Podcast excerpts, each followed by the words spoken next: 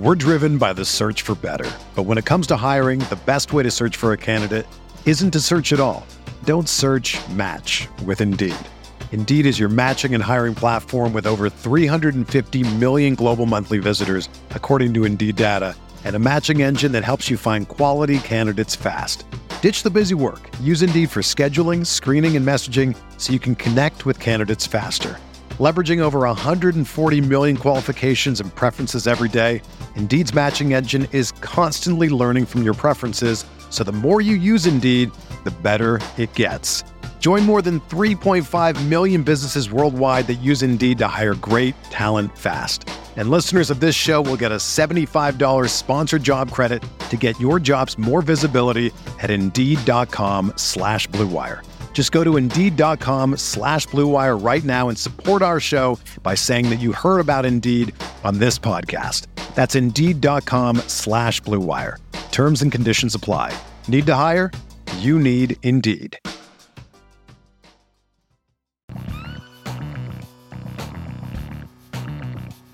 Hello and welcome to another episode of the RotoViz College Football Podcast. I am excited to be here with the one, the only Matt Wispe. It has been a long while, so if you don't care about my life or Matt's life, skip forward like you know two minutes because we're gonna riff for a bit. Matt, how the hell are you?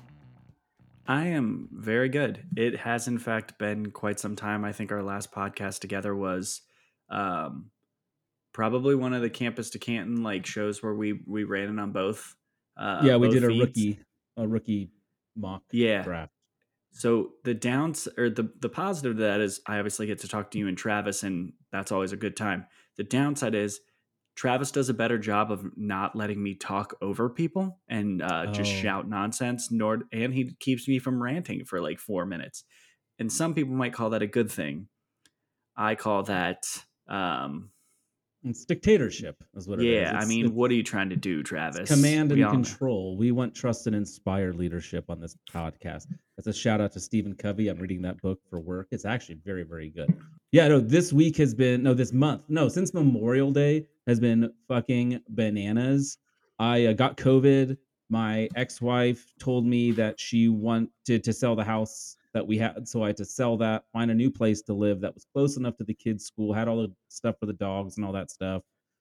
Move, sell a house while she was on vacation. Um, so it's been a, a fucking lot. Finalized the divorce, had to like do all the paperwork and all that kind of stuff. I, I texted Travis and you. I was like, man, big day. Just finalized the divorce stuff. And you guys were both like, uh, congrats question mark. I was like, no, no, no, this is a very good thing. We're happy. We're happy. So uh, yeah, life is good. I, one sec. Um, I believe what I said to you was I'm not um emotion or I'm not emotionally equipped to give an appropriate response. So congrats. Um, yeah, I think you did a great job. You don't give yourself enough credit. No, I'm Um, that's me. yeah. it's great. No. Um, you have some. I don't know. Are we sharing news? No. Um, No. I nah, screw it. Matt has a baby eventually coming in Yes. a while. So yes, um we're excited. yeah, that's a Um, that's a thing that's happening. But so that's but that's a long way down the way. So it won't even be until after the football season. But I mean, You're planning things correctly. Then it sounds like. Although paternity leave could have been nice. effectively. Yeah, I mean, I don't really get paternity leave.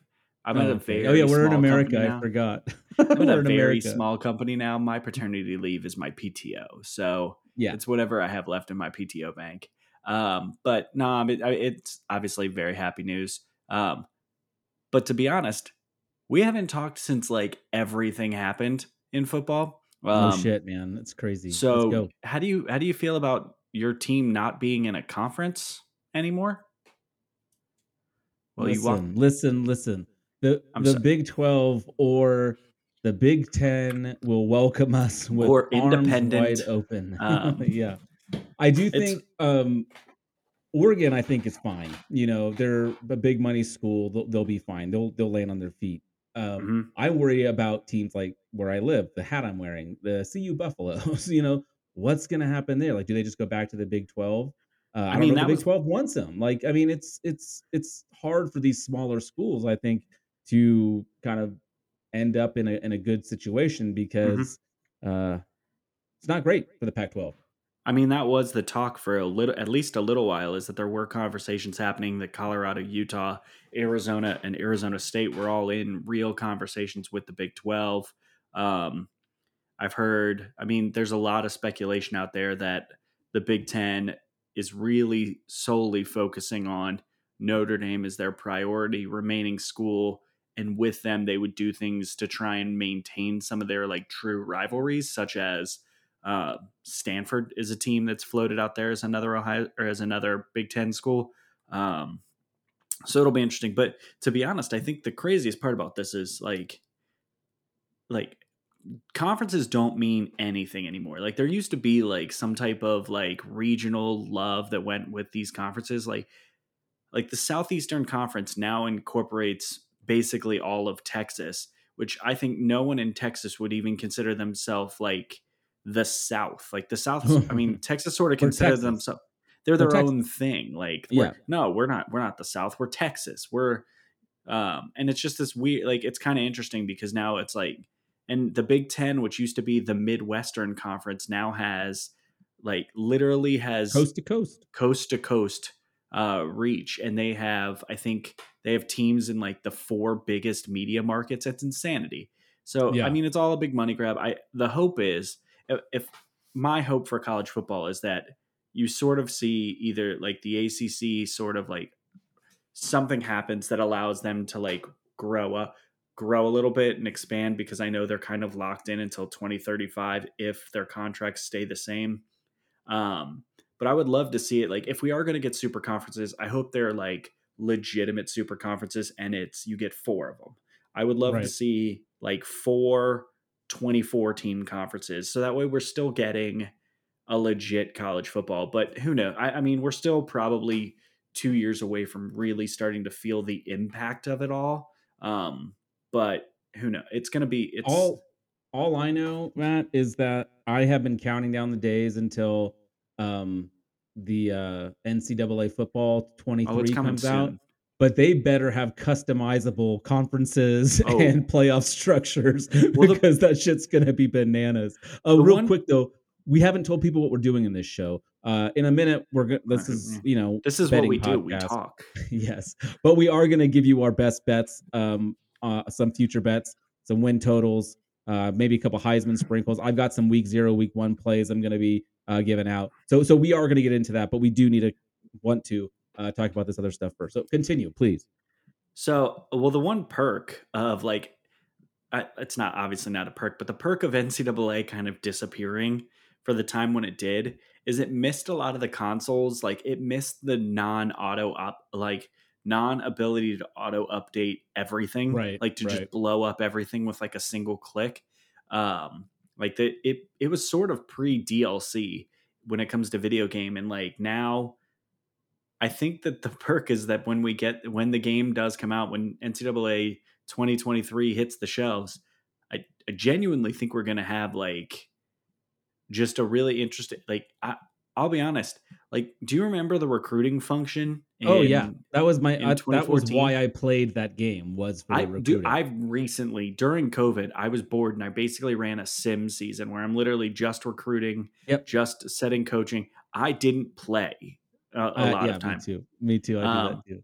But so like the recruiting function in that game was so simple. Now I like how do they function in like a thing like NIL? How do they function yeah. in like um like like everything? I was even thinking like how much like you're like gonna have to portal. choose how much you want to yeah how much uh like whatever points you want to yeah. use to talk to players to keep them from transferring out. You know, yeah. like it's going to be fun. It's going to be great. I, I, if um, they do that game well, it's going to be crazy.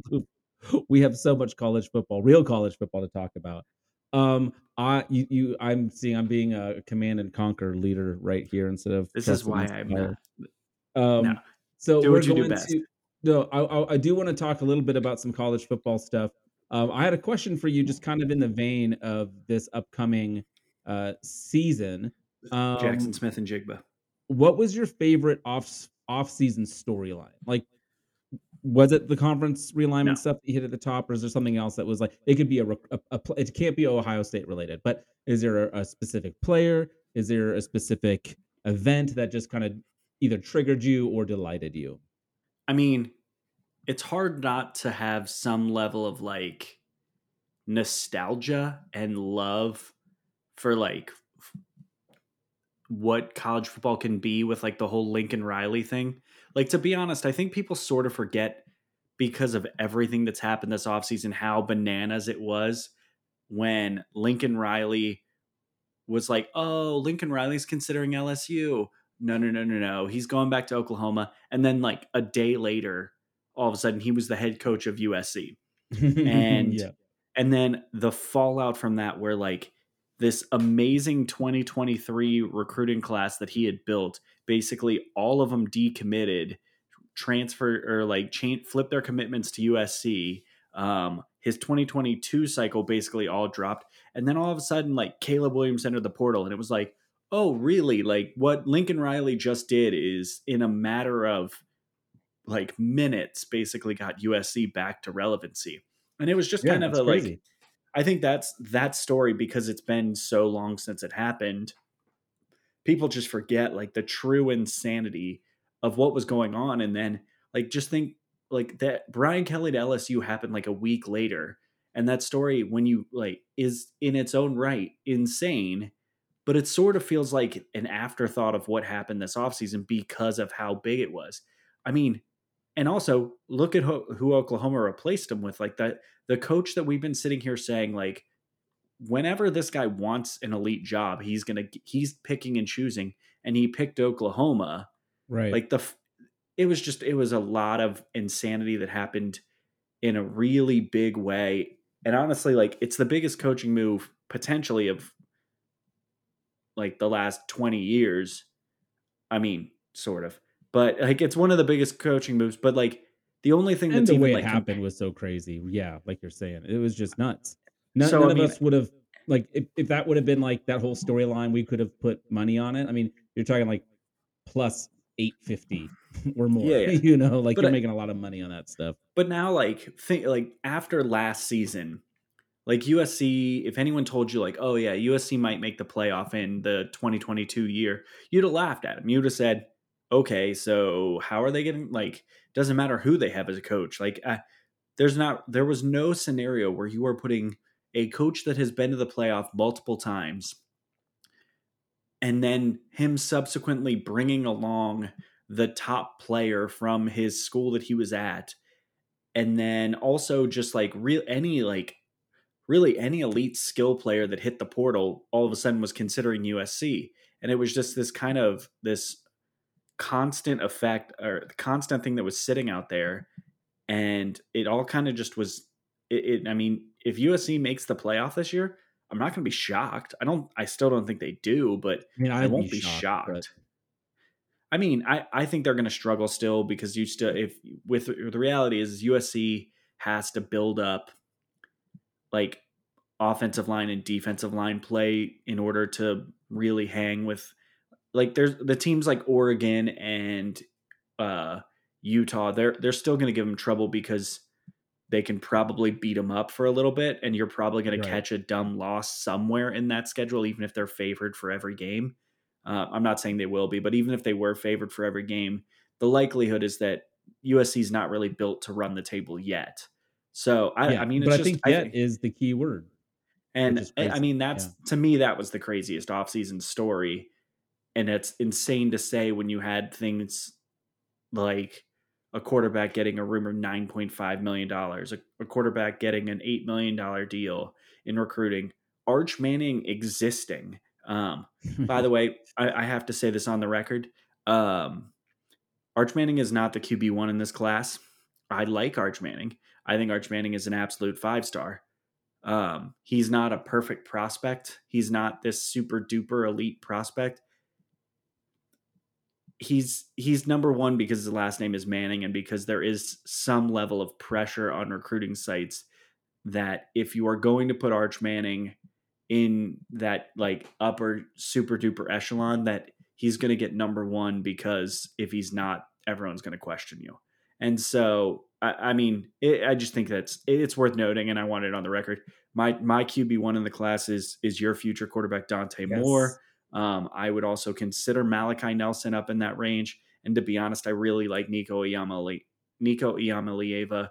The only reason I don't, I I'm a little worried about him is just that that offense that he's going to, while it is going to allow him to be hyper productive, is so far and away from a pro style offense that it just scares me development wise, and it makes sure. me wonder if the NFL will hesitate on drafting him as high. But to yeah. me, Dante Moore is the is the truth, and I think you got a, a, good one. So, oh yeah, I, I, I, was pumped on that. I was actually really upset because Nico was um, crystal balled to Oregon for a bit, and then when he picked Tennessee, I was furious, but ended up being all right. Okay, my next question for you before we hit the break and then jump into our bets is, um, what team with a new head coach are you most concerned about hitting their win total number? Okay, so I'm not going to go through all of them. I'm going to give you a list of like yeah, seven here. some of, some of the big ones. So we're going to go Oklahoma at nine, LSU seven, USC nine and a half, Miami eight and a half, Florida seven, Notre Dame eight and a half. Again, that's Oklahoma nine, LSU seven, USC nine and a half, Miami eight and a half, Florida seven, and Notre Dame eight and a half. Most of those feel like smash overs to me to be honest. I'd say the one on that list that I'd be most concerned about is Oklahoma. They did have a mm. fair number of transfers, but I think there's as good as I as much as I really like Dillon Gabriel, he's not Caleb Williams. And I think that if there are if some of the Big 12 teams that stepped up last year and kind of gave people fits, um, if they're out there like there's an opportunity for Oklahoma to slip up a couple of times. Like there is a chance that like an Iowa State, who's always given them um, giving them issues, could go out there and give them another tough game. There is a chance that Quinn Ewers really does elevate Texas to this really high level offense, and they like that shootout game goes the Texas way. There is the chance that Baylor continues some of their momentum from that year. So nine's, I mean, nine's probably safe. I think I like most of those numbers and I probably would be on the over on all of them, which I'm, i know that's boring, but like no, no, it's fine. I to me, Oklahoma's the one that I would feel very uncomfortable walking to.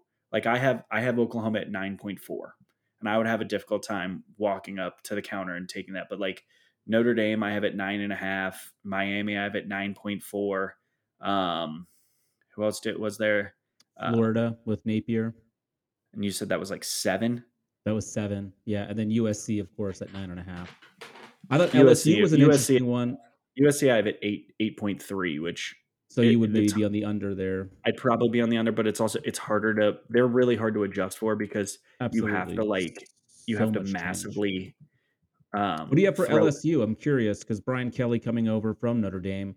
Um, um, their win total is set at oh, seven. Florida what, I have at seven point one. Um, LSU LSU I have at 6.7. So again, lean over. Like there's there's a lot of I, maybe I, I under, on, on, all of there's a bunch of them that are probably pretty close. But for me, LSU, I know everyone hates Brian Kelly, but the truth is what he's going to bring to that program is Les Miles, but probably better.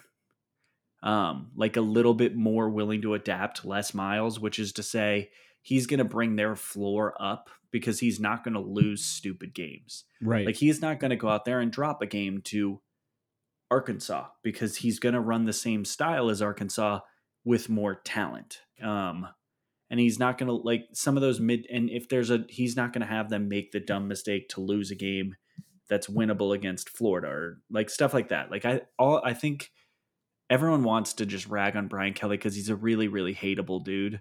Um but I just think it's I, I I'll be a little bit surprised if he doesn't get them in a good place. But yeah, maybe year one they struggle, so maybe LSU's the right answer there. Um, and but Oklahoma, it's just they they did lose a fair bit of talent, and as good as Jeff Lebby is as an offensive coordinator, there's something to be said about what Lincoln Riley was able to do. Um, so we'll see. Yeah, well, that's cool. Um, I think mine would be Notre Dame. I'm not hundred percent bought in, uh, but we will see. Well, they're going to lose their uh, opener, which makes everything a little bit harder for them. Exactly. All right, let's uh let's hit the break real quick and then when we come back, we will uh jump into it. All right. We'll be right back. We're driven by the search for better. But when it comes to hiring, the best way to search for a candidate isn't to search at all. Don't search match with Indeed. Indeed is your matching and hiring platform with over 350 million global monthly visitors, according to Indeed data, and a matching engine that helps you find quality candidates fast. Ditch the busy work. Use Indeed for scheduling, screening, and messaging so you can connect with candidates faster.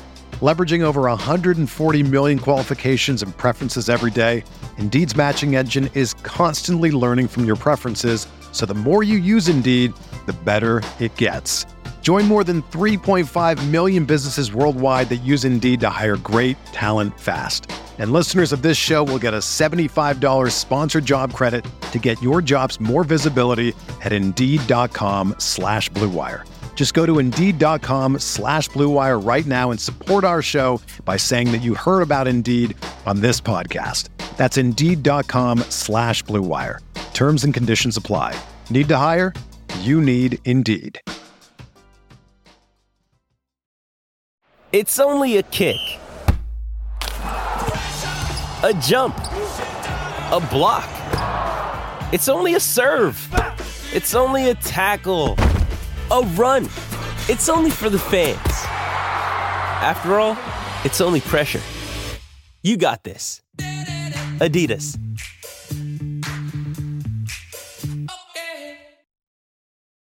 All right, we're back. We have got your future bets. We've got win totals. I think we've got some Heisman. We've got some maybe division or I don't know conference. I should have gone more random. I went with I'm mostly on win totals.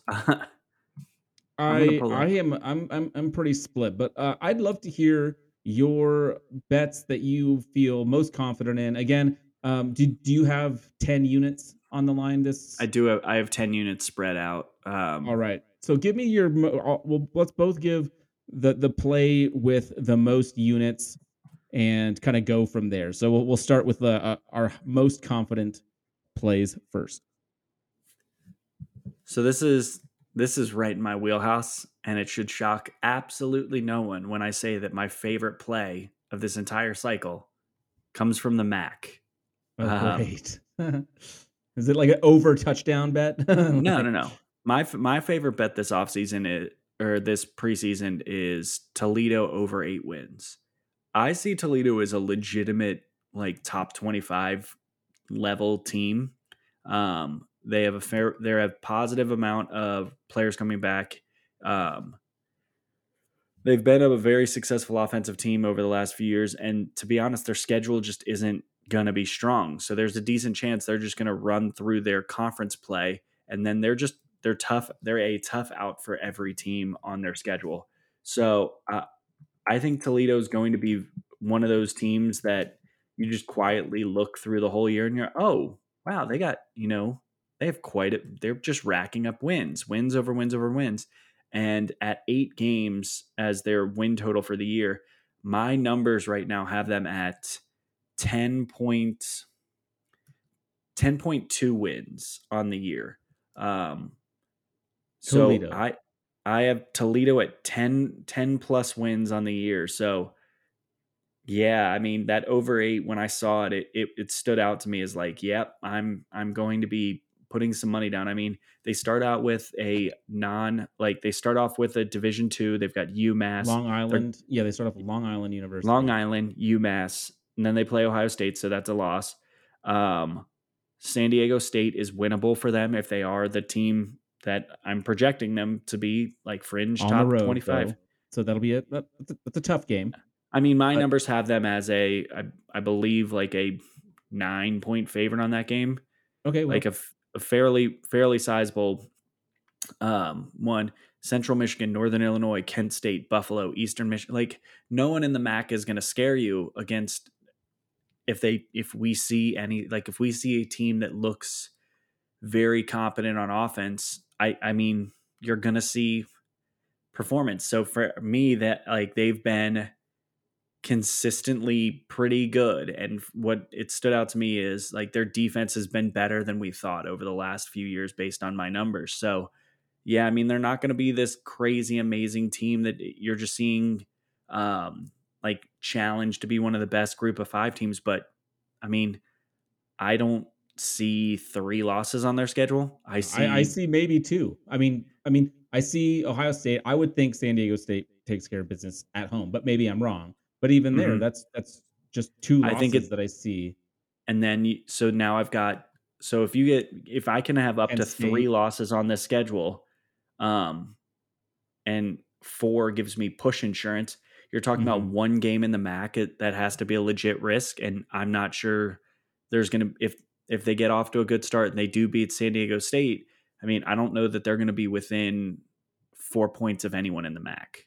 So, yeah, that's, a it's a like it. it's a it's a little bit of a wonky one. It fits my fits my wheelhouse. Um, yeah, No, I, I like it. Mine is uh mine kind of fits my wheelhouse too because it's all about offense. Because I love offense. What? um, but I'm gonna put two units on Louisville over six. Um, and my thinking here is pretty simple. Malik Cunningham is returning. uh, he he's coming back. And when I look at their schedule, um, yes, they they have a couple of tough games to end out the year. Um, the the final three games are at Clemson, home versus NC State, and then at Kentucky. Um, that's a really brutal way to have to finish a season, but um, I see them beating a lot of these teams because to me the ACC is is, is pretty weak. But start off at Syracuse, uh, that that's very winnable. I think they're better than Florida State. I think they're way better than South Florida. At BC, I think they win that, and I and I think Virginia's defense is not going to be able to slow them down. And while Virginia's offense is fun, I just don't think they're going to be able to keep up. So so to me, there's at, at, at worst it's a push. I feel really really good about this one, and uh, I got it at minus one thirty. that's pretty solid. Um, Yeah. So they lost three one score games and still went six and six last year. Uh, I think yes, they they've lost uh like Tyler Harrell moving on to to Alabama sucks, but like they do have other explosive players. And to me, Malik Cunningham uh is a cheat code uh in in, in that conference. and I think they're interesting because they, um, like I know running backs don't really matter. No, they, in college football they matter a little bit, but I think so in college, yeah. it, they do have like Trevion Cooley was an interesting freshman last year, and then this offseason they brought in uh, Tiyon Evans um, from Tennessee. Tennessee. Yeah. So he he was pretty interesting, and I mean we'll see if like I mean I don't want to immediately write him off um, because of what happened with Eric Gray last year. I don't want to put bad juju out there, but um, like I would, I'll be interested to see like what that dynamic does because he is a. I mean, it's another quality back to put in their backfield, and I, I'll be. That's a he. That's an offense I'll be watching because I think there are some spots for um, like high scoring games. So there that might Yeah, be an DFS offense that you really target. Yeah. I uh in a in a I forget if it was in our college to campus league or a different one, but I I I have Tiyon Evans. I I went for him pretty quick. Not I that mean- quick, but I wanted I wanted him on my roster. He is a guy that I have in a few spots as well. Um, so so far no no major disagreement. So no, I, Um, I well, let me let me just see what what I had for Louisville because I'm Yeah. I'll be mad. Let me slowly make myself mad at myself for not playing them. Um, I have Louisville at. I pronounced it Louisville for anyone listening who's from there. Don't get mad at me. I'm uh, I'm not a native, but I I know that you don't pronounce it that other way. Uh, it's seven is where I have them. So you have Yeah. a full game edge on it. So I do think that's a nice spot. I, I think you'll probably have a few. It might be a little bit more of a sweat than you're thinking, but if you're getting a full game advantage, um, Oh, happy. Louisville's always a sweat, man. I, I I played them so many times last year. Um, I've I've watched a lot of Louisville, and I've used them a lot in DFS in the past because their offense has been so fun. So uh, that'll be that'll be great. Do you have any other two uh, unit plays? I so I'm I'm changed this up a little bit from the sheet I showed you earlier. Um, so I got talked into a play this afternoon, and you saw me get talked into a play. I did.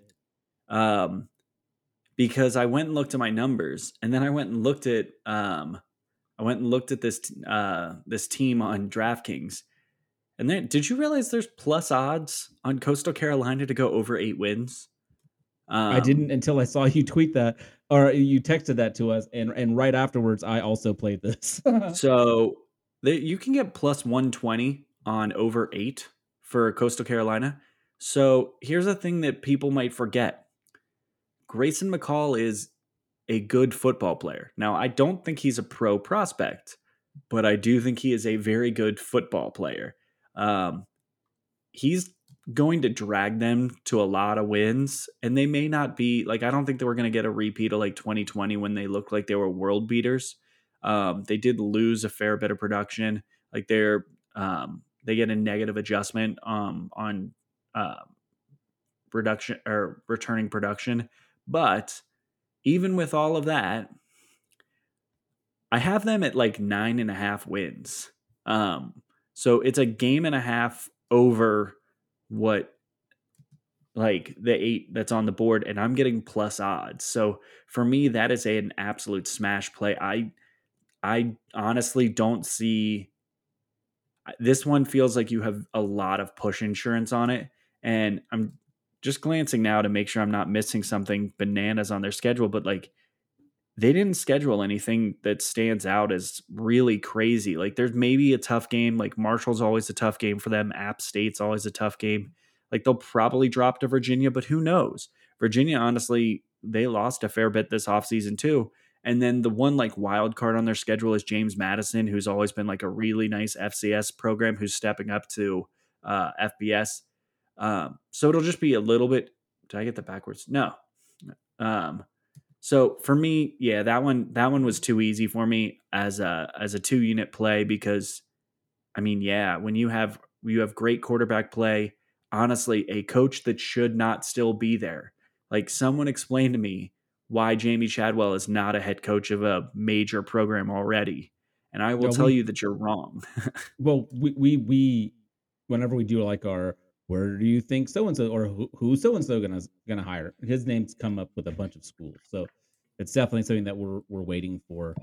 Um, I, I don't have any other two unit plays myself, but I have some um, some other predict predict predictions I can go with. Well, I have um, I have another one and a half. If you're okay, if you'd like that one, I do have a one and a half unit play, and this is one that you want to disagree with me on. Well, let's um, go. Pittsburgh over eight and a half wins. I don't love, um, like th- there's a part of me that is a little bit queasy because they did just lose a first round quarterback, but they also got someone who has my heart. Um, they also lost a Biletnikoff winner. Yeah, but I don't care about him. you only I, care about wide receivers when they're wearing yeah. wearing your red and no. So I I think that um, I think that they like they're an underrated team. I think they're super well coached, and to be honest, I think that they are um, consistently outproducing their numbers. Um, they're a team that should suck.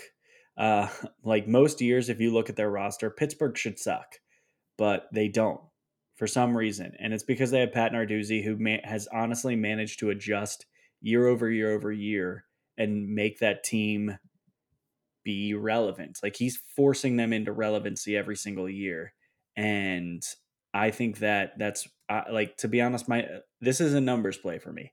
This is one where I'm believing in the fact that my system isn't just saying that they're good. It's saying that this is a team that is like a top 10 level team. And I mean, I, yeah, I, I mean, I do, de- I definitely see like you're definitely worried that you lose Kenny Pickett and you're definitely worried when you see a guy like Jordan Addison leave. But the way they adjusted last year to completely change their system and become like they went from being a team 2 years ago that was going to beat you by like scoring what what was it? Like they were one of the lowest scoring teams in the league. They were a 10 point per game league and they were base or not 10 point. They were like a they wanted to beat you 20 to 19. And then last year they were like, "No, we're going to beat you 50 to 40." And the fact that they were able to adjust and make those kind of moves, they really jumped up on my power rating. I have them I have Pittsburgh at 10.4 wins, so I'm getting almost a 2 point edge on um on the number that's out there. So, yeah, I mean, it's probably one that I'm a little too comfortable with, but I really see them as a um like a, a legit threat to challenge in the ACC again, and that feels weird to say. Yeah, I your confidence, and then even uh, some other people that I was listening to, and uh, some articles I was reading because I wanted to dig into this more and more. Because originally I had Pitt as an under for one of my best bets. I took it off my sheet, so I'm not going to bet it anymore. But I do think you're wrong. I think like I think Narduzzi's fine. Um, I think. By the way, I, I couldn't come up with the name Kedon Slovis for some reason. So. Oh, is that why you could? I, I just figured you knew we all knew. Uh, yes, no, because in my to be honest, I mixed up Kedon Slovis with JT Daniels because they both transferred to like they transferred to rival schools. Right, right, right. Okay. Yes, but still, um, they're out of conference. Pitt's out of conference uh, is not ideal. West Virginia, Tennessee, and West Western Michigan, who they did lose to last year, so so that's tough. I mean, depending on what you think of Tennessee, of course, and the West Virginia game. I mean, that's that is uh, the rivalry game, and um, yes, I think I, I believe they're at home, so you you would give it to them as a, but anything can happen. So um, I think yeah, losing Addison to me is huge. And then uh, one of the things that uh, Tom Fornelli, who man, I would love to have him on this show, was talking about on their podcast was just like how unsustainable the the turnover margin and scoring off of turnovers was, um, and how it oftentimes when when you see that uh, that a team that overachieves uh, that next year they it's going to be hard to count on that happening again. Yes, they have a good defense, but um, I just think the number's too high. So um, while I am not playing it as a best bet uh, to oppose you because I think I went like 0 for 12 um, in bets against you last year, um, I, am going to t- take this take this opportunity to not take the L, but um, I just want you to know that I disagree because I, I, I, feel like say, too often uh, I just agree with you. I mean, I just agree with everything you say, and uh, gotta gotta point out when I don't. I will say, if you're a college fantasy guy or you're wanting to play early DFS stuff, a guy who I think will be underpriced. Um, he's probably starting to climb upwards in C to C leagues, but he still feels like a, a round or two underpriced in college fantasy leagues is Konata Mumpfield, who is their transfer from, yeah. I think, Akron. Um, he's good. He's a really good player. He's probably a guy that is going to be considered a pro prospect after this year. And if Slovis, like Slovis wasn't a great quarterback, but when you put him in a fast paced offense, um, he he he was playing a quality football and was able to distribute the ball around to the necessary receivers. And if Mumpfield is as good as we thought he was at Akron, I, I think there's a decent chance he puts up pretty ridiculous production. So that's a guy that I would say like early on, like that West Virginia game, the Tennessee game, um, heck, even Western Michigan, there's a decent chance his price hasn't caught up to what his production could be. Right. So in DFS, I think he's going to be an early guy that you should be targeting. I like that. Uh, I think, I think, uh, like when you started talking, I was like, oh, I know who you're talking about, and I agree.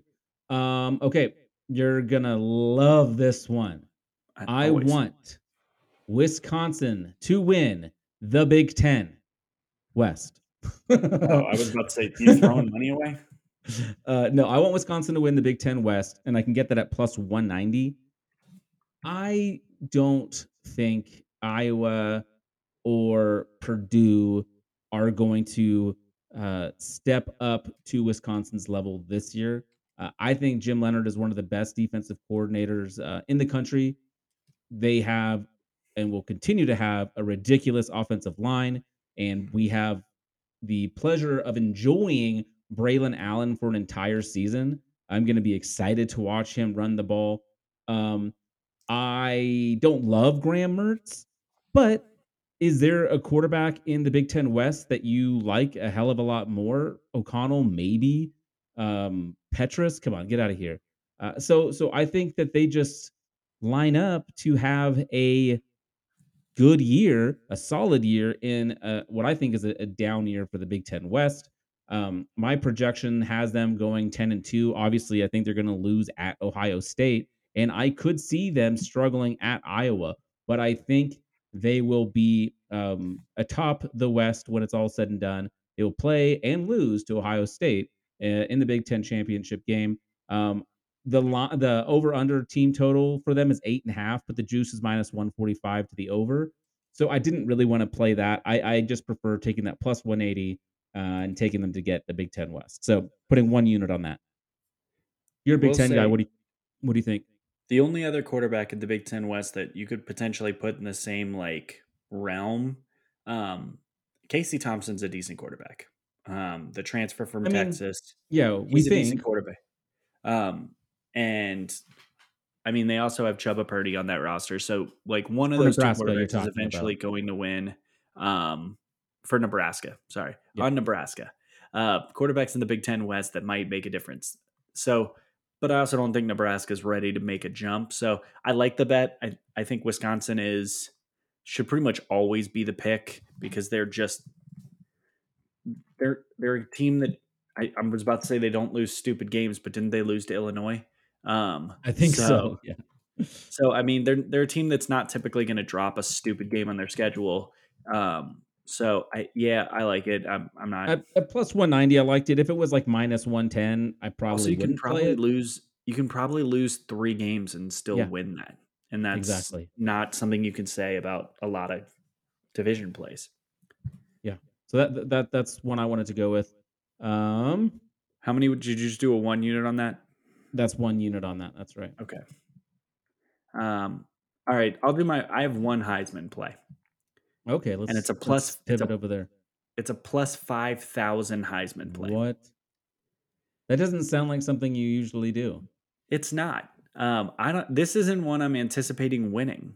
This is one that I'm anticipating losing, but the odds on it um, are fifty to one, and so there's this other team that I have as a top 10 team based on my numbers. Um, to be honest, I kind of nerfed this team a little bit because I didn't think it made a lot of sense. Uh, NC State is a team that I have currently sitting inside of my top 10. My number three quarterback in the class of 2023 is Devin Leary. His numbers, if you looked year over year, he has improved pretty substantially um, every single year that he has been the quarterback. He went from an adjusted yards per attempt of 5.5, then to 8.7, and then all the way up to 9.1 last year. He threw 35 touchdowns and only five interceptions while uh, completing 65 uh, 65.7% of his passes for just over 3,400 yards. If Devin Leary takes another step forward and gets, say, 3,800 yards, keeps similar touchdown ratio of like let's just say he jump jumps up to 40 touchdowns and this is a team that's fringe top 10 and is legitimately competing for the ACC and maybe a playoff spot I like his chances to get to New York and let's say Stroud has an off game or two because I think what we all know is that it's really hard to come into the year as like the absolutely you're the guy favorite because they're looking to poke holes in your in your resume. And with Bryce Young, I think it's the same thing. He he's coming off last year, but do you think they're going to let somebody win um, back-to-back Heisman's if his next year isn't like a pretty big step forward? No, that's it's sort of the problem with the Heisman is it's such a subjective thing and it allows for personal biases that now give me this guy that's a little bit off the radar. Um, the other Heisman guy that I might put a little money down on is Quinn Ewers for that same reason of like if he gets a, a hot run during the middle of the year, he could build some buzz. But for me, Devin Leary is the guy that I I look at my numbers, I look at the the way that the season could shake out for him, and I say, is there a chance NC State sneaks their way into the playoff? Yes.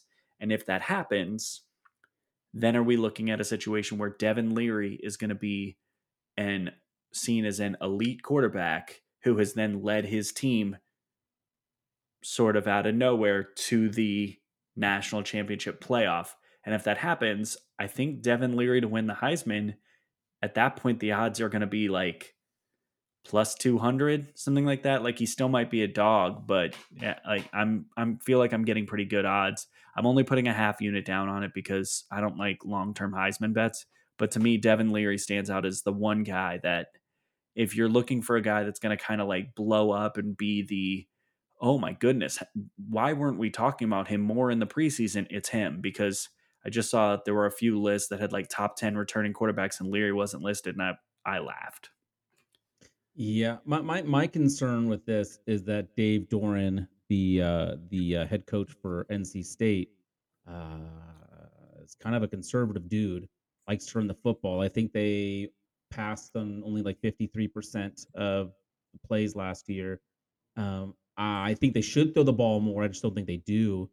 And while I think they like maybe they do switch, maybe with um, Zonovan Knight and Person uh, both leaving and and Leary one year in and his success, maybe maybe they do start throwing the ball more. I just get nervous with the coaching staff there.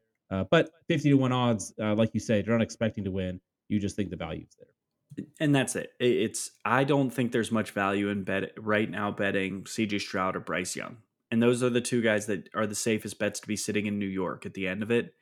Um, so if I'm in that spot, I'm looking for who do I want to place that my odds are going to be worthwhile to potentially lose or to Yeah. most likely lose. And for me, that's Devin Leary has to win this bet one out of every 50 scenarios for it to feel like it's okay. And I think there are several scenarios in which Devin Leary wins the Heisman. Yeah, interesting. Um, I And give me some don't of your silly have. I don't have a Heisman bet, but I'm curious if you want to take a peek real quick what Dillon Gabriel, uh, what his numbers would be, because I think Oklahoma is going to have. I know you talked a little bit about them and your concern with them uh, earlier in the show, but I have them as a Big 12 champion. Um, I'm taking getting that at plus 200. I don't think Texas is ready. I think Oklahoma, top to bottom, is a better team. I don't worry too much about the changes there uh, for this season. I think once they're in the SEC, it's going to be a problem. I think that the um, what's the word I'm trying to say?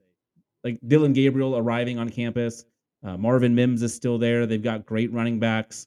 Uh, I, I think they're going to be just fine offensively, and I think Venables is going to get that defense playing right. Uh, so, so I like Big 12 championship plus 200 uh, because someone's got to win it, and I think they're uh, head and shoulders above everyone else uh, right now. I think they're on a tier of their own. So, with uh, with those odds, it just that seemed like a, a, a good bet. Yeah, his odds to win the Heisman are uh, plus 3,000.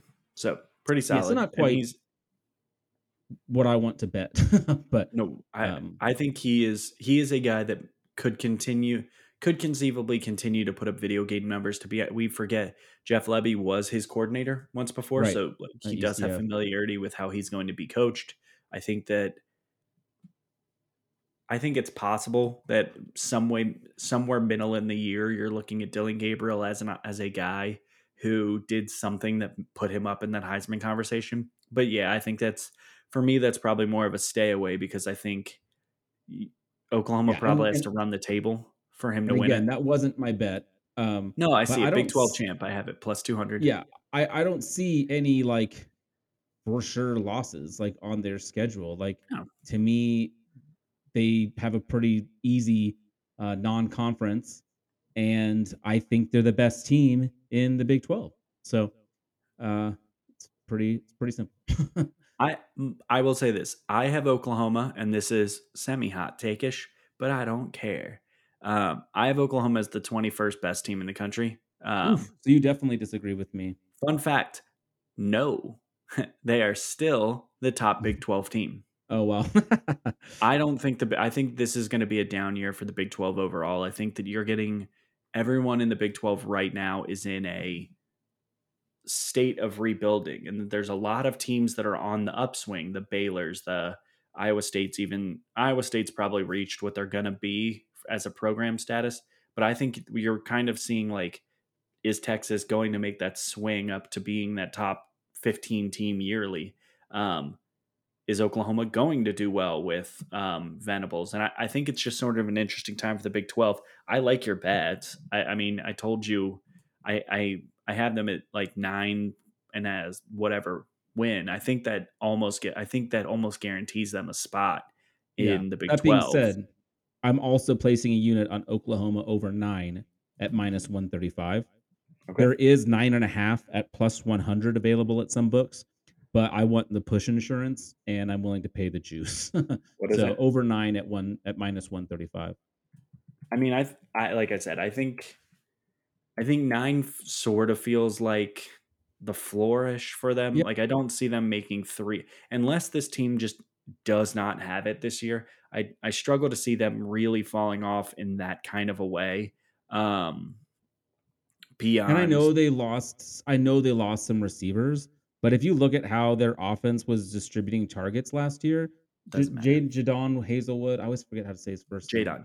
Um, No, but he he led the he led the he led the team with only 39 receptions. So it's not like they're losing a lot of uh, targets uh, in that receiver room. And I think actually they'll be able to funnel more to Marvin Mims, who I think I mean he showed that he was more productive on a a per target um, whatever.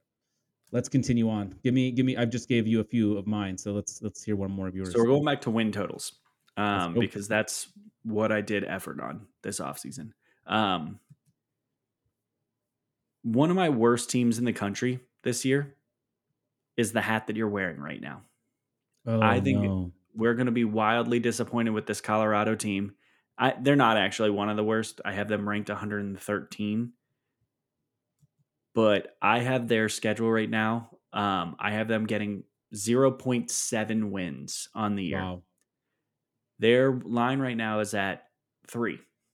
Um, It started at three and a half, and I didn't play yeah, it. I I'm don't know it. that this is a quality football team this year. I think that they, they, I mean, so they won four games last year, and I don't think Dorrell's a bad coach. Um, but the four games they won last year were over a non-major North Carolina. I was at North- that game. Northern Colorado. Um, they beat Arizona, and that might still be a game they can win this year. Um, Oregon State, which I think Oregon State is more on the come up than them, and then Washington, which was super weird. Yeah. Um, and that was after Washington sort of gave up. Like TCU in their uh, like they don't in their non-conference play, they could conceivably go. I mean, they I think they will be They will. big dogs in all three games. TCU, TCU, Air Force, and Air Minnesota. Force, yep. Minnesota. UCLA feels like a loss. So then they're at Arizona. So that might still be a win. Home against California. I, I'm not gonna I, I bet they're two touchdown underdogs. Um, Oregon State on the road. That feels like a game they're gonna lose this year. Arizona State, we don't really know what they are this what they will be at this point, but I still feel like that team is just more talented than Colorado. Guess where I'll be on November fifth? I'll be at I'll be at Folsom Field to watch Oregon trounce Colorado. Yeah. But then they but then they end the year at USC, at Washington, and home against Utah. If you rough. can find me three guaranteed wins on there, I will call you a liar. If you can get show me two guaranteed wins on there, I will say check again. And that's why that number to me stands out as it just doesn't feel right. It feels like that one should be at two. Um If you're, if you're I think- wondering why I'm on my phone, it's because I'm I'm logging into DraftKings to place this bet real quick. Yeah, like it's it doesn't feel like that one to me feels like it's it's just off by a, about a win. And I And- would and be as bad as their offense was, they're losing two. They're losing the 2020 um, offensive player of the year in the Pac-12 um, Mm-hmm. in Jarek Broussard, and they lost Jerry Rice's kid, Brenden Rice. So like you're losing two of your better offensive weapons.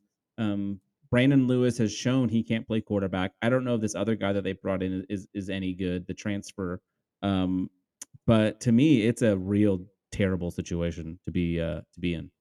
so for me it's just I do, I I'm I'm trying really hard to get them to a situation where they're winning football games.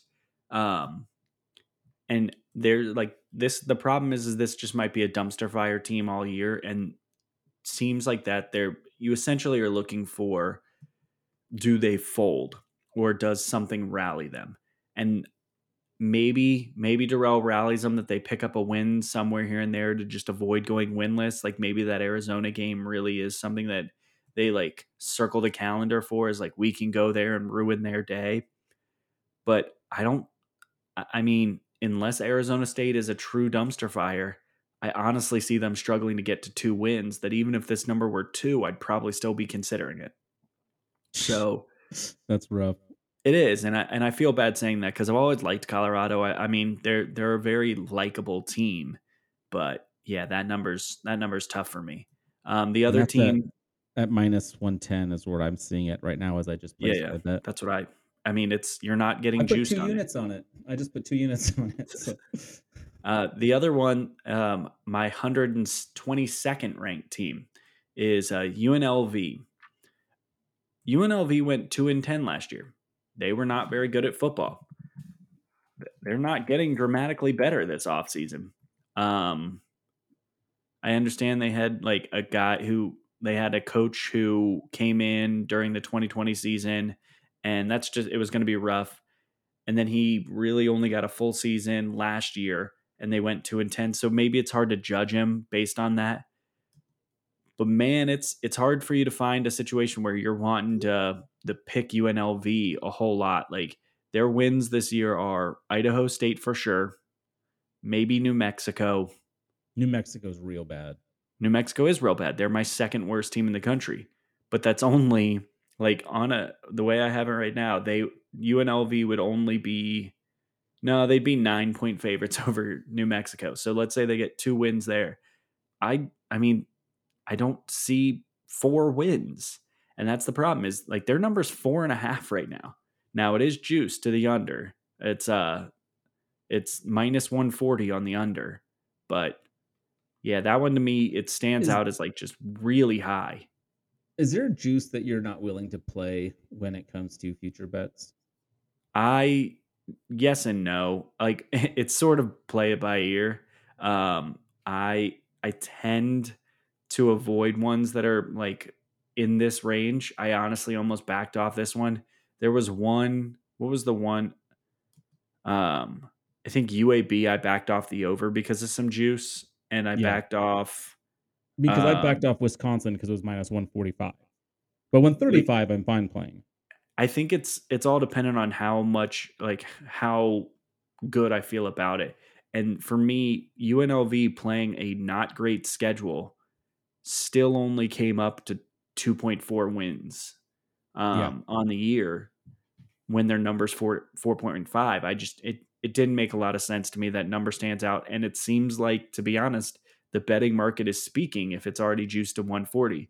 My guess right. is that line within the next week drops down to four, drops down to three and a half, not super far after that. Like I think there's a decent chance this UNLV line keeps moving because the juice is screaming that they're they're wanting somebody to take the over and no one's coming to the counter.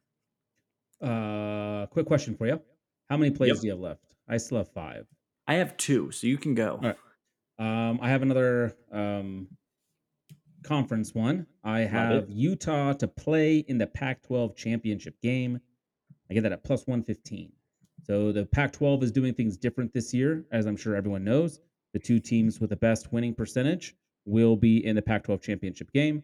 So essentially, uh, two from the t- south or two from the north, just the two best teams are going through. So basically, I'm getting plus money odds because to me, it's a it's a three horse race. You've got USC, Utah, and Oregon to me, and I just need Utah to be one of those teams to make it. Uh, it just feels like a good bet. I think honestly, I think Utah ends the season with the best record in the Pac 12. Uh, but this just gives me a little bit of insurance while still giving me plus money. Uh, they're returning a lot of really quality players ever since they brought Cameron Rising in. Because uh, remember, Charlie Brewer started with Utah last year, who I was really excited about because I am an idiot. Um, but uh, Cameron Rising it seems to be um, a very, very good quarterback for this system. Um, we right. both like the head coach there. Whittingham is like, I mean, he's been there forever. We love him. Uh, I did you forget his name? Yeah. Uh, if you look at last year, it's Kyle Whittingham. Utah, what is it? It's Kyle Whittingham. Kyle. Yeah. I knew it was Whittingham. I just couldn't remember his first name. A, a T name was coming. It was Tom. Um, anyway, um, if you look at the two games that Oregon and Utah played last year, I think the combined score was like 61 to 17 or something like that. Like they trounced Oregon. And while Oregon has a different team now, yeah, they got a brand new coach, a brand new quarterback. They got a lot of changes. And I like Oregon. I almost played the under on the Oregon win total at eight and a half, but I couldn't do it. Um, but I think Oregon has a down year. So yeah, give me Utah plus 115. Um, I One have, sec. Let me. I just have to throw up a point on that. Utah is my Yeah. sixth ranked team coming into the year. you so you agree with me? yeah, I have I have them at ten point eight wins. I their over was one of the ones I stared at for a little bit. I think your play of them making the title game is very solid. Yeah. Um, I, I can't remember. Uh, I think their over under was eight and a half, which I like the over, but the juice was minus one thirty five. So I just liked getting the plus one fifteen and having them in the Pac twelve final. So you know me, I, I love getting those the better numbers, even if it means uh, less likely to win. I mean, You say that's that like you're obviously like you're crazy for looking for value. Yeah. um, okay, I want to put one unit on one of my favorite teams to watch, and that's SMU. I just think they're fun. Um, yeah, Sonny Dykes is gone, but I like Rhett Lashlee. He's a guy that you and I have talked about before. The I'm going over seven at minus 105. Um, we've got 13 starters coming back, including Tanner Mordecai. Uh, one of the things I'm really excited about uh, with this team is Camar Wheaton. Um, I'm excited to see what he can do there. I still think there's um, something exciting there. So yeah, I, I like SMU. They also brought in um, some some fun players. Uh, Beau Corrales from UNC, got Teddy Knox and uh, Kelvontay Dixon from Texas. Some some good receivers that I think uh, are going to make for like while Reggie Roberson and Gray are gone. I think they're going to be able to to be just fine on offense. They play at Maryland, which is you know uh, uh, maybe a tough one. TCU is maybe a tough one. Um, those are some of the toss up games, but I think they win both of those. Um, and I just think it, I I just think it really like so their schedule. They're at North Texas, home to Lamar, at Maryland, home to TCU, at UCF, which is the first game that I don't have them favored in. Then Navy, then I think they lose against Cincinnati, Tulsa, Houston, USF, Tulane, and Memphis. So there's two losses on there that I'm like, yeah, for sure they're going to lose those. But the rest are, are toss ups or wins. And I, I think SMU just comes out. Uh, um, I, I think they win eight games, obviously. Um, I can't imagine them only winning six. What do you have their number at? Eight point two. Oh, so Very over seven sounds good. Great. comfortably good. Yeah, sweet. Um, all my re- the rest of my plays are all like early season games. Um, that I that I So like the value on now. So Yeah, yeah, let me- give us your win total. Let me last two win totals. So I have um, a team that I just think is going to be consistently good and plays in a fairly weak conference. Um, I have them as a fringe top 20 team right now. Um, is UAB um, eight and a half wins. You're getting plus money on it at plus 115. I don't love, I genuinely like eight and a half is a weird spot because you really do not have a lot of wiggle room. And like, especially with teams that aren't amazing and they're they have a new coach this year but whatever um they're gonna lose to georgia I I lose- almost think that them having a new coach is why this number is a little too like why they set it so low. And Yeah. I I actually agree with going over on this one too. like so they were i mean in 2021 with a team that was meh they were nine and four over the course of the year this year they've got oh, i thought wow i was looking at a wrong schedule so the d- games that i feel pretty confident they're pretty confident they'll lose this year i'm pretty sure they'll lose to lsu me personally i think they, they'll probably lose to western kentucky but i basically have those two teams very similar and then I don't know that UTSA is going to be as great this year. Beyond that, like their schedule is very winnable across the board because we don't know if Liberty is good without Malik Willis. I mean, we know They're like they, They're they, very well may fall off. Georgia Southern is always a tough game. Rice isn't. Middle Tennessee isn't. Charlotte, they always play tough, but whatever. Um, Western Western will be interesting because it's on the road. Florida Atlantic is winnable. UTSA, I, I genuinely think without Sincere McCormick is winnable. Um, North Texas is winnable. LSU isn't, so they're going to lose that game. And Louisiana Tech is winnable. I, like getting the nine wins seems very, very feasible. If this number were eight, I'd be like sprinting to the counter for it. But to be honest, I, I mean, I have UAB over 10 wins this year. I think UAB's quality. I don't, I mean, it, it is what it is. I, it scares me a little bit. This is one that I'm a little more timid about, and it's only a one unit play. Um, but yeah, I'm I'm gonna lay one unit down on UAB over eight and a half wins. The last one I have, um, their schedule's always hard, and it's BYU over eight and a half wins. And to be honest, if they played an you have them as schedule, you have them as an over. I have them as an over, and I know you you're not a fan of that. Um, but I love their coach Kalani Sitake. I genuinely think if he didn't love BYU so much, he would have taken another job by now.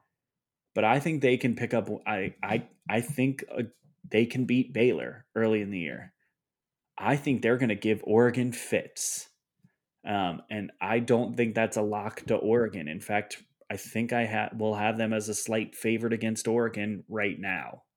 Um, I mean, there's Notre a reason Dame, I said under on the eight and a half for Oregon. BYU is a is a scary yeah, one for me. I think Notre Dame they should they'll lose to Arkansas. They sh- honestly, if they play their best game, I think they can beat Arkansas. Like it's it, it's a tough schedule, but I if they're really good, and I think they could be really good. I I gen- I think they have a coaching edge on every team they play, with the exception of Dan mm, Lanning, or like Dan Lanning and maybe that, Marcus though. Freeman. Oh, we don't know. And that's so that's the and problem. They're both like, those are both first year head coaches, so who knows? So I we'll see. BYU BYU is going to be the team this year that I honestly think makes a huge impact on the college football playoff because they may kill a Notre Dame team. Um, if Notre Dame is has only one loss and is riding high and beating teams, and then they play BYU, they could slip up there. Um, Oregon may see their schedule, I mean, see their chances dashed early on. So, like, this is a team that is going to have weird implications. Um, but yeah, I, it's only a half unit play for me, but you're getting plus odds on a team that, I mean, is really good. And I think is, is probably going to be one of the, they're not like the 2020 team that was just killing people, but yeah, I, I mean, I like this BYU team a whole lot. And I think they're going to, they're going to probably mess up one of Notre Dame or Oregon season. I think one of them is going to lose that game. Yeah, I, I, I agree. Um, was that your last one? That was my last play. All right, so I've got a couple early season plays for you here, and the reason I chose these ones is because I can anticipate these numbers moving as more people start betting closer to the season. We're still far enough away that I think these are some value plays. So I'm playing them now as opposed to uh, later. Although if they don't move, they might be in our uh, early shows too. But uh, my first one is a team we already talked about. That's Louisville. They play at Syracuse. Uh, the line is minus three. So give me Louisville minus three um, at Syracuse, and that's at minus one fifteen. Why are you smiling? Because I, I know how you are, where you fall in love with. Uh uh-oh You fall in love with a team. Yeah and start to like talk yourself into like this team's way better than everyone's giving them credit for. Now, in fairness, you did that with NC State last year, and you were just on. And the but, year before that, it was Ole Miss. Yeah, and I was on and off that one. I, so I, I mean, I think I think this is probably one where I, I would agree. I don't. I think Syracuse is going to be a pretty bad team this year. I like um, Shrader, but I don't think and and Sean Tucker obviously, but I just don't think those think two that, guys are yeah. going to be enough. Looking at where I have it right now, yeah, I mean, being at there the carry I think it, I think it'll be about I would have it about 6. So I yeah. wouldn't necessarily be like sprinting to the counter to bet this, but getting getting odds on it, I'm fine with it. Uh, my next one is kind of correlates to my Wisconsin play from earlier. Uh, Penn State minus three at Purdue, and that's uh, minus one twenty. Uh, but I I like Penn State a lot better than I like Purdue. I think they will be able to take care of business pretty easily uh, on the road. Uh, I don't think isn't that is it Lafayette? Is that where Purdue is? Um, think West so. Lafayette. Yeah, West. Lafayette, Sorry, It's Um, it's different. it is.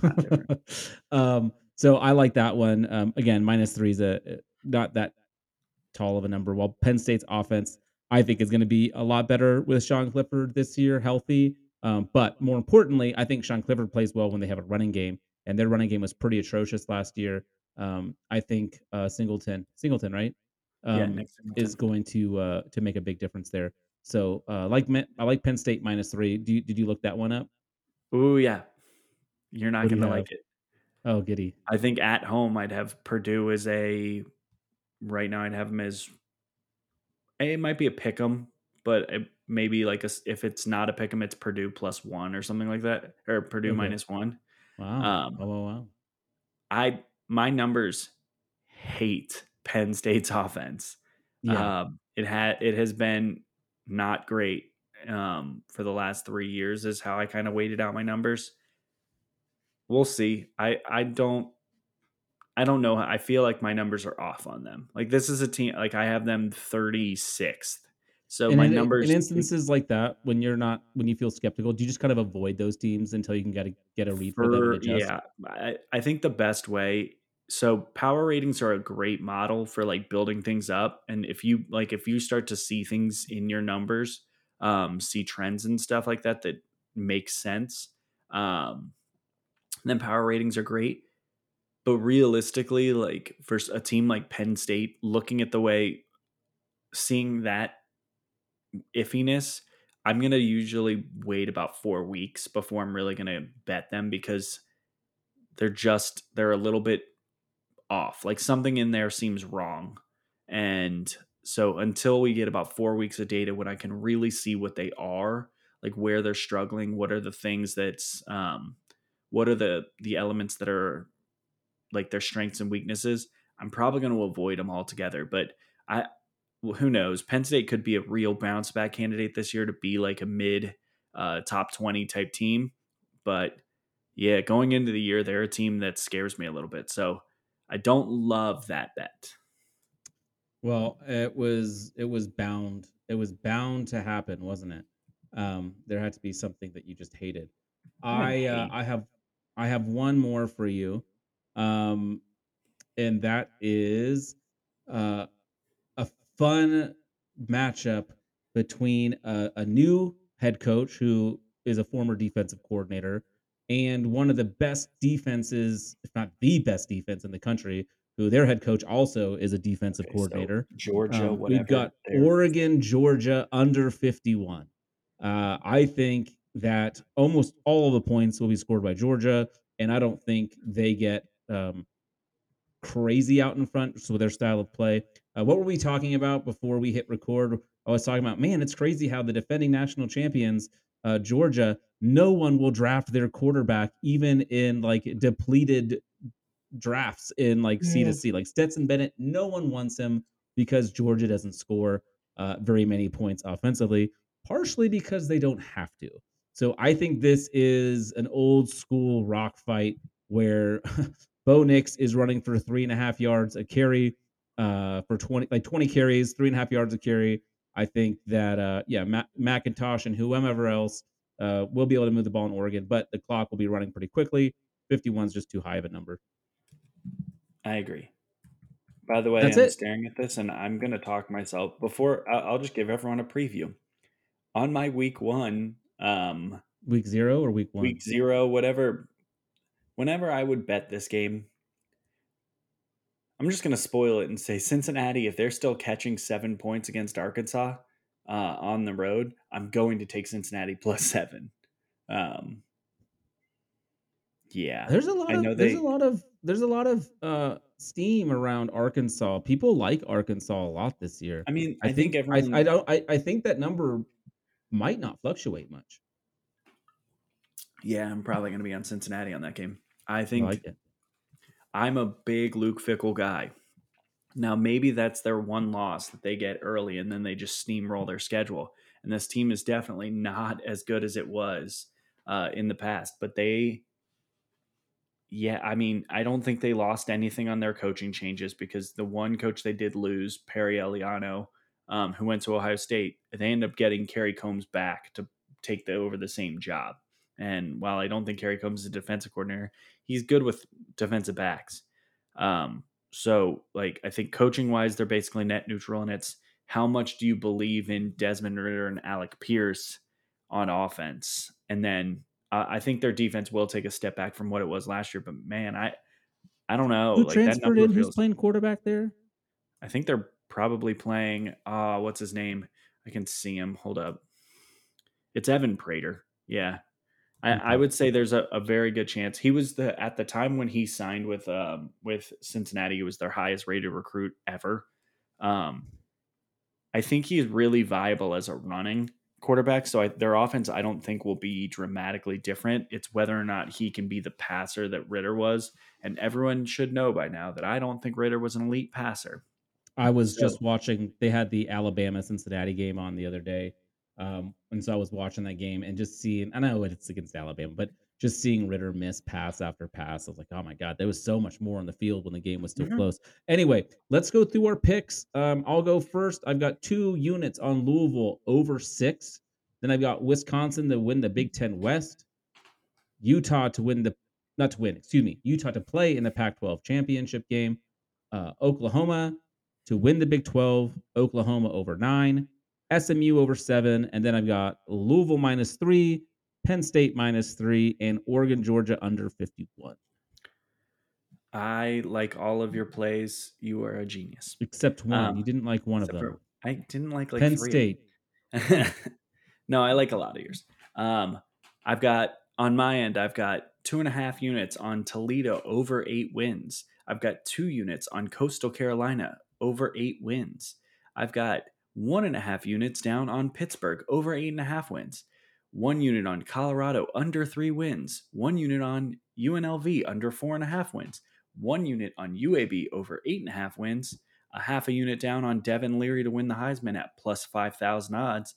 And one half unit on BYU over eight and a half wins at plus 115. Yeah, I'm not going to go perfect on that, but if I pick up that. like, I mean, I I don't think Devin Leary. You only have to hit the Devin Leary one, baby. That's all you have to hit. If I win the Devin Leary one, I win the season. Like I yes. like that automatically puts me massive win on this whole deal. But to be honest, like I think one of my teams that I feel great about, whether it's BYU, UAB, or uh, Pittsburgh or Toledo, um, one of those teams is going to let me down. I don't think Coastal Carolina will be the one to let me down. So I feel very good there. So yeah. Oh, I like it. That's good. Uh, thank you all for listening. Of course, uh, you can rate, review the show. I will say with this upcoming season, um, we will be pop. We will definitely be posting um, on this individual channel sooner than on the mainstream over at Rotoviz. So if you are listening on Rotoviz, highly recommend you find us on our individual stream as well because you will get the information sooner, which, as you know, is better for betting because you can beat the line movement. All right, Matt, anything you'd like to leave the good listeners with? Bye, Kyion Grays. All right. Thank you very much. See y'all later.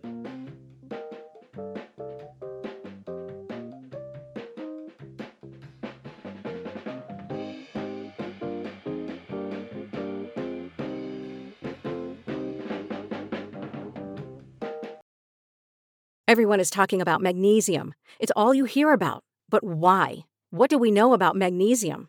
Well, magnesium is the number one mineral that 75% of Americans are deficient in. If you are a woman over 35, magnesium will help you rediscover balance, energy, and vitality. Magnesium supports more than 300 enzymatic reactions in your body, including those involved in hormonal balance. From functional medicine doctors to mental well being and female hormone experts, we all know that magnesium is the one mineral to improve all aspects of well being and health. But which one? Magnesium Breakthrough from Bioptimizers, the trusted choice recommended by leading experts with seven best absorbed forms of magnesium to ensure your body receives the support it needs for overall well being. Go to bioptimizers.com slash balance today and use code BALANCE10 for 10% off. Support your journey to wellness at B-I-O-P-T-I-M-I-Z-E-R-S dot com forward slash balance. Magnesium Breakthrough from Bioptimizers, your foundation to optimal health and vitality.